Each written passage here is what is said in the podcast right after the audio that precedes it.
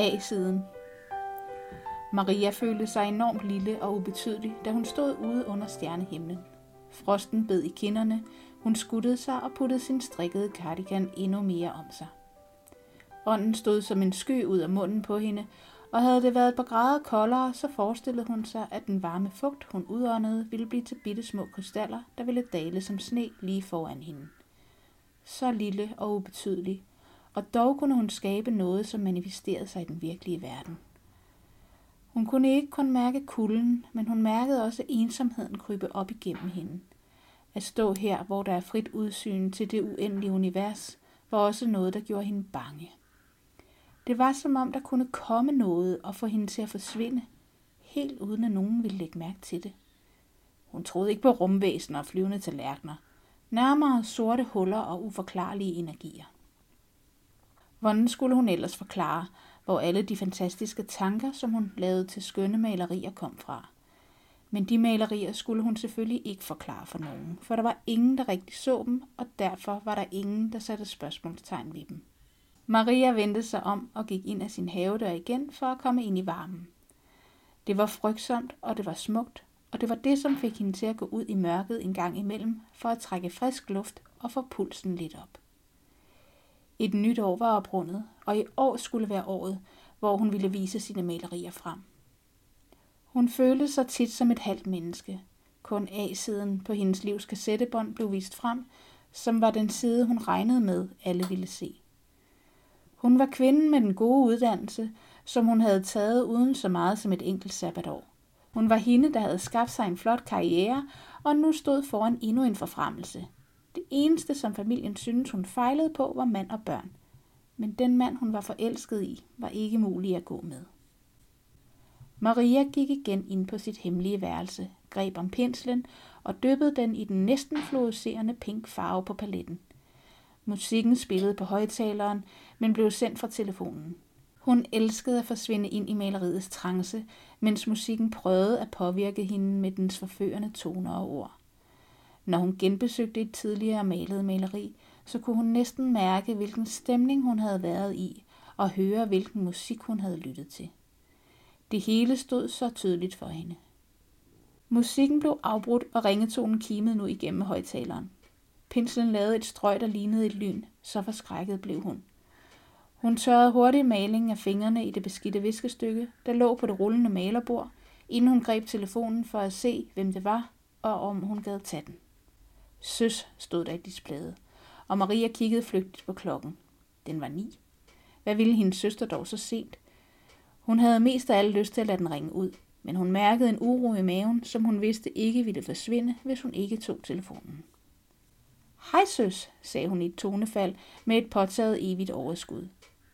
Michael har været utro, græd hendes søster ind i røret. Jeg vil skilles. Er du sikker? var det eneste, hun kunne få ud. Maria var chokeret. Pæne, ordentlige og lidt kedelige Michael med den virkelig lækre og søde ven. Kunne han virkelig interessere en anden kvinde end hendes søster? Helt sikker, snøftede søsteren. Må jeg ikke komme hjem og bo lidt hos dig? Du har jo så meget plads. Jo, selvfølgelig, svarede Maria, uden at overveje, om det overhovedet passede hende selv. For nok havde hun masser af plads i sin søsters øjne, som boede meget småt med to små børn, men kunne hun overhovedet rumme at have en halv familie boende? Og hvad med alle Marias malerier? Men hun kunne ikke være andet bekendt. Folk ville sige om hende, at hun var for egoistisk, hvis hun svarede nej. Desuden ville hun gerne selv for en gang skyld kunne gøre noget for hendes søster, for hun var der altid for Maria selv. Det bliver bare et par dage, og jeg kommer alene. Han må tage sig af børnene. De må ikke se, hvor ked af det jeg er. Hun brød ud i et hulk, og Maria tænkte over, hvor hun måtte ringe fra, hvis børnene ikke måtte høre, hun var ked af det. Men de sov selvfølgelig, regnede hun sig frem til.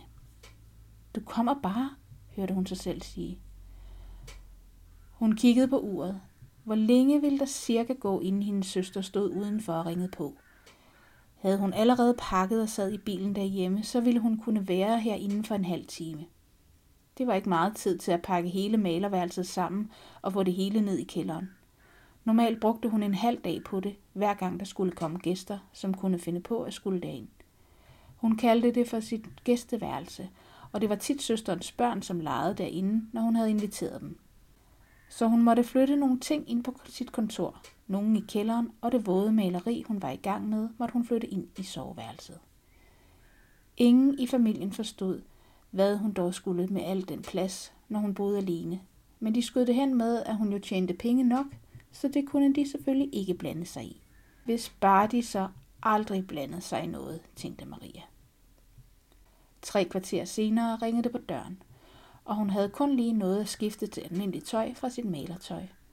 Hun kiggede lige i spejlet ude i entréen, inden hun åbnede for søsteren, og så, at make sad, som den skulle.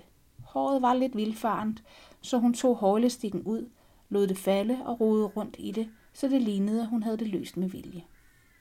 Hun åbnede døren, og der stod hendes søster med rødsprængte øjne og den sorte mascara løbende ned ad kinderne. Men søster, har du grædt hele vejen?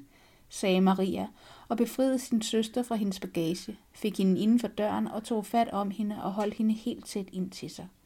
Søsteren sagde ingenting, men hulkede bare ned i Marias skulder. En halv time senere sad de inde i den varme stue med fødderne op i sofaen og hver en kop varm kakao med flødeskum.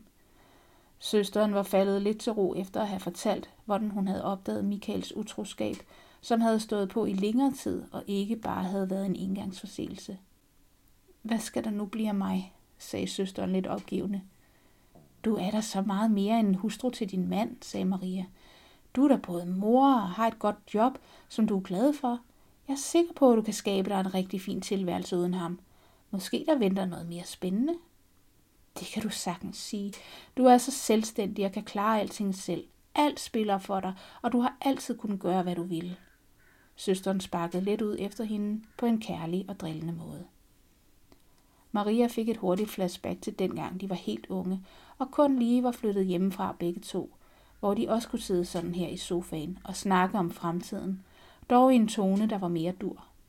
Det ved jeg ikke, om jeg er enig i, svarede Maria. Jeg har altid gjort, hvad man forventede af mig. Ja, mor og far er meget stolte af dig. De praler altid af alle dine flotte resultater. Jeg blev bare hende med mand og børn. Du kan da nå at blive noget andet, hvis det er det, du drømmer om. Nu er du fri til det, sagde Maria opmuntrende til sin søster. Søsteren tog en tår af sin kakao og fik et drømmende udtryk i øjnene.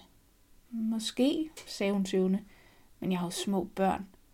Skulle jeg starte helt forfra, så ville jeg tage mig en ny uddannelse inden for noget kreativt.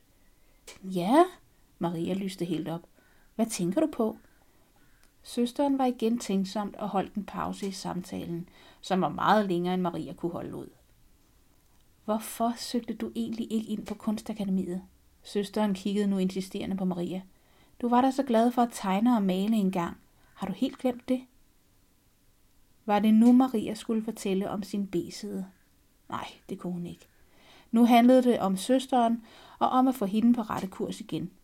Det ville være for voldsomt for deres forældre, hvis de nu begge ændrede deres liv radikalt. Og skulle B-siden endelig frem, skulle hun så også fortælle om hendes hemmelige forelskelse i Michael Svend? Nej, B-siden måtte vente, og hendes drømme måtte forsvinde ud til de sorte huller i nattehimlens dybe rum.